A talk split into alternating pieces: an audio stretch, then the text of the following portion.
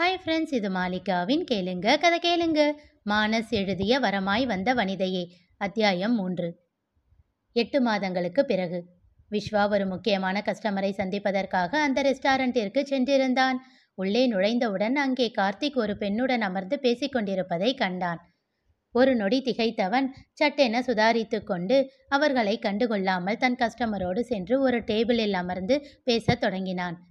இவன் அமர்ந்த சிறிது நேரத்திற்கெல்லாம் கார்த்திக் அவனை கண்டுவிட்டான். உடனே அந்த பெண்ணை இழுத்துக்கொண்டு ஒரு மறைவில் சென்று நின்று கொண்டான். ஓரக்கண்ணால் அதனை கண்டு கொண்டவன் அப்பொழுதும் முகத்தில் எதையும் காட்டாது தன் பேச்சை தொடர்ந்து கொண்டிருந்தான் விஸ்வா. ஐயோ இப்ப என்ன பண்றது? என் அண்ணக்கிட்ட நல்லா மாட்டிக்குவோம் போல. கார்த்திக் புலம்பினான். பேசாம இப்படியே போயிடலாமா? என்றாள் அந்த பெண். எப்படி போறது? வெளியே போகணும்னா அண்ணனை தாண்டி தானே போகணும். சரி அப்போ நான் முதல்ல போறேன். அப்புறமா நீ வா. விளையாடுறியா? ஆஃபீஸ் டைம்ல இங்க என்ன பண்றேன்னு கேட்டா நான் என்ன சொல்லுவேன்? இதெல்லாம் ஒரு கேள்வியா? பக்கத்துல ஒரு வேலையா வந்தேன். காஃபி சாப்பிட இங்க வந்தேன் அப்படின்னு சொல்லிட்டு கிளம்பு. இரு ஒரு நிமிஷம். நான் அண்ணன் போயிட்டாரான்னு பார்த்துட்டு சொல்றேன். இல்லைன்னா நீ மட்டும் போ என்று சொல்லிவிட்டு திரும்பியவன் அதிர்ந்து நின்றான். எதிரே கை கட்டியவாறு இவர்கள் பேசுவதையெல்லாம் கேட்டுக்கொண்டு நின்றிருந்தான் விஸ்வா அவனை கண்டதும் இருவரும் பயந்து போய் அமைதியாக ஒட்டி கொண்டு நின்றனர். வாங்க என்றவன் சென்று டேபிளில் அமர்ந்தான். இருவரும் ஒருவர் முகத்தை ஒருத்தர் பார்த்தவாறு அவன் எதிரில் சென்று அமர்ந்தனர்.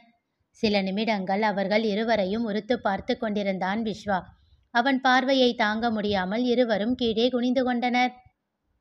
என்ன லவ்வா? ஆ? என்று அதிர்ந்து நிமிர்ந்த கார்த்திக்.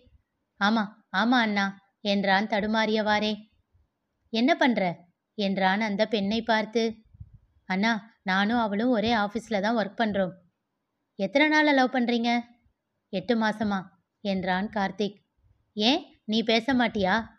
ஆ அது வந்து என்று தடுமாறியவாறே பயத்தோடு விஸ்வாவின் முகத்தை நோக்கினாள் அந்த பெண். மெல்லியதாக புன்னகைத்தான் விஸ்வா. என்ன பார்த்தா அவ்வளோ டெரராவா இருக்கு? ஆசுவாசமாக ஒரு மூச்சை இழுத்து விட்டான் கார்த்திக். டேய் என்னடா இப்படி நடிக்கிற? அவளுக்கு தான் என்னை பற்றி தெரியாது. நீ எதுக்கு இப்படி பயப்படுற? என்றான் கார்த்திக்கிடம். அண்ணா அது வந்து என்ன இருந்தாலும் தப்பு பண்ணும்போது பயம் வரும் தானே ஓ அப்போ லவ் பண்ணுறது தப்பா? சரி சரி என்றான். இருவரும் புரியாமல் ஒருவர் முகத்தை ஒருவர் பார்த்து கொண்டனர். போதும் போதும் ரொம்ப முழிக்காதீங்க. சரி சொல்லு உன் பேர் என்ன? அவள் கூறினாள். உன்னோட வீட்டில் இவனை லவ் பண்ணுறது பற்றி தெரியுமா?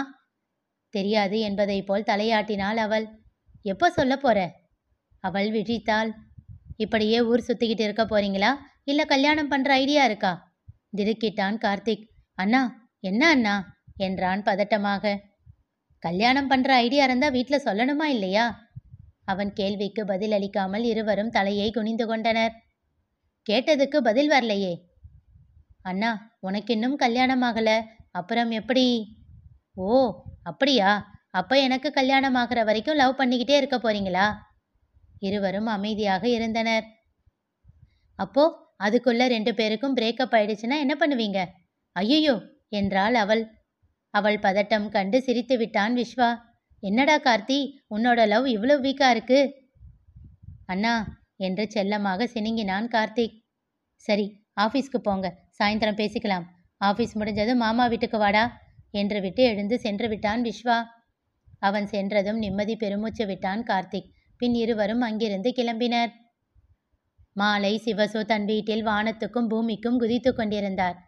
உனக்கு கல்யாணம் பண்ணாமா? அவனுக்கு எப்படிடா கல்யாணம் பண்றது? நான் ஒத்துக்க மாட்டேன். இது என்ன மாமா? எனக்கு பொண்ணு அமையல. அதுக்காக என்ன பண்ண முடியும்? அமையலன்னு சொல்லாதடா. நீ போடுற கண்டிஷன் அப்படி. அத்தை என்ன பேசுறீங்க? இந்த காலத்துல யாரு ஒரு டிகிரி கூட படிக்காம இருக்கா? ஆனா அப்படி வர்ற ஜாதகம் எல்லாம் எனக்கு அமையலனா அதுக்கு நான் என்ன பண்ண முடியும்? நான் கேட்கறது ஒரே ஒரு கண்டிஷன் அது கூட என் விருப்பத்துக்கு இல்லைன்னா நான் என்ன பண்ணுறது இதோ பாருங்க மாமா எனக்கு அமையிறப்ப அமையட்டும். இப்போதைக்கு இந்த பொண்ணோட வீட்டில் பேசி கார்த்திக்குக்கும் பொண்ணு அந்த பொண்ணுக்கும் நிச்சயம் பண்ணிடலாம். என்னவோ பண்ணுங்க என்றார் வேணி கோபமாக. சரி கார்த்தி சொல்லு அந்த பொண்ணு பேர் என்ன? வீடு எங்க இருக்கு? அப்பா என்ன பண்றாரு? அவன் வாயை மூடி அமைதியாக இருக்க கார்த்தி மாமா உன்னதானே கேட்குறாரு சொல்லு.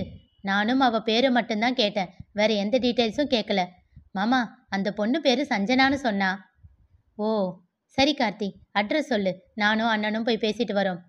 அது மாமா தயங்கினான் கார்த்திக். என்னடா? என்றார் சிவசு சலிப்போடு. ஒரு எட்டு மாதம் முன்னாடி அண்ணனுக்காக ஒரு பொண்ணு பார்க்க போனோமே திருவல்லிக்கேணியில். அவங்க தங்கச்சி தான் மூவருமே அதிர்ந்தனர். கார்த்தி என்னடா சொல்ற? என்றார் வேணி. அவன் தலையை குனிந்து கொண்டான். வேணாம் விஸ்வா அவங்க வீட்டுக்கு எந்த முகத்தை வச்சுக்கிட்டு போறது? இந்த விஷயத்தை விட்டுடு. கார்த்திக் வேண்டாம். அந்த பொண்ணை நீ மறந்துடு. மாமா என்ன பேசுறீங்க? நாம என்ன தப்பு பண்ணோம்? அந்த தரகர் தப்பா சொல்லிட்டான். அதுக்கு நாம என்ன பண்ண முடியும்? அதுக்காக அந்த வீட்டுக்கு போய் பேச போறியா? என்றார் வேணி கோபமாக. அத்தை மாமா கார்த்திக் அவன் லைஃப்ல இப்பதான் ரெண்டாவதா என்கிட்ட ஒரு விஷயம் கேட்டிருக்கான். முதல் தடவை அவன் கேட்டதை நான் நிறைவேத்தினேன். இப்போ ரெண்டாவது தடவை. அதையும் நான் நிறைவேற்றுவேன். அந்த பொண்ணோட அப்பா கிட்ட நான் பேசுறேன். என்றான் விஸ்வா தீர்க்கமாக. சிவசுவின் முகம் கோபத்தில் சிவந்தது. என்னவோ பண்ணி தொலை ஆனா என்ன கூப்பிடாத. பரவாயில்ல மாமா நானே பார்த்துக்கிறேன் பார்த்துக்கோடா நீயே பார்த்துக்கோ இன்னும் இவனுக்காக என்னென்ன பண்ணணுமோ பண்ணு. கோபமாக சொல்லிவிட்டு உள்ளே எழுந்து சென்று விட்டார் வேணி. கார்த்திக்கின் கண்கள் கலங்கின. சட்டென அவன் கையை பிடித்து இழுத்து தன்னோடு அணைத்து கொண்டவன். கார்த்திக் இங்க பாரு நீ ஆசைப்பட்டதை இந்த அண்ணன் செய்வேன் என்றான். இல்ல அண்ணா வேண்டாம் என்று அவன் சொல்லி கொண்டிருக்கும் போதே நீ பேசாத என்ன பண்ணணும்னு எனக்கு தெரியும். என் மேல உனக்கு மரியாதை இருக்கா இல்லையா? மிரட்டலாக கேட்டான் விஸ்வா. இருக்கு அண்ணா நான் என்ன பண்ணாலும் உன் நல்ல நல்லதுக்கு தானே பண்ணுவேன். ம் அப்போ அமைதியா நான் சொல்றத மட்டும் கேளு. உனக்கும் சஞ்சனாவுக்கும் நிச்சயமா கல்யாணம் நடக்கும். அதுக்கு நான் பொறுப்பு ஐ ப்ராமிஸ் யூ. என்று சொல்லி தன் தம்பியின் தலை கோதி உச்சி முகர்ந்தான் விஸ்வா. விஸ்வாவால் செய்த சத்தியத்தை காப்பாற்ற முடிந்ததா? தெரிந்து கொள்ள தொடர்ந்து கேளுங்க. கதை கேளுங்க.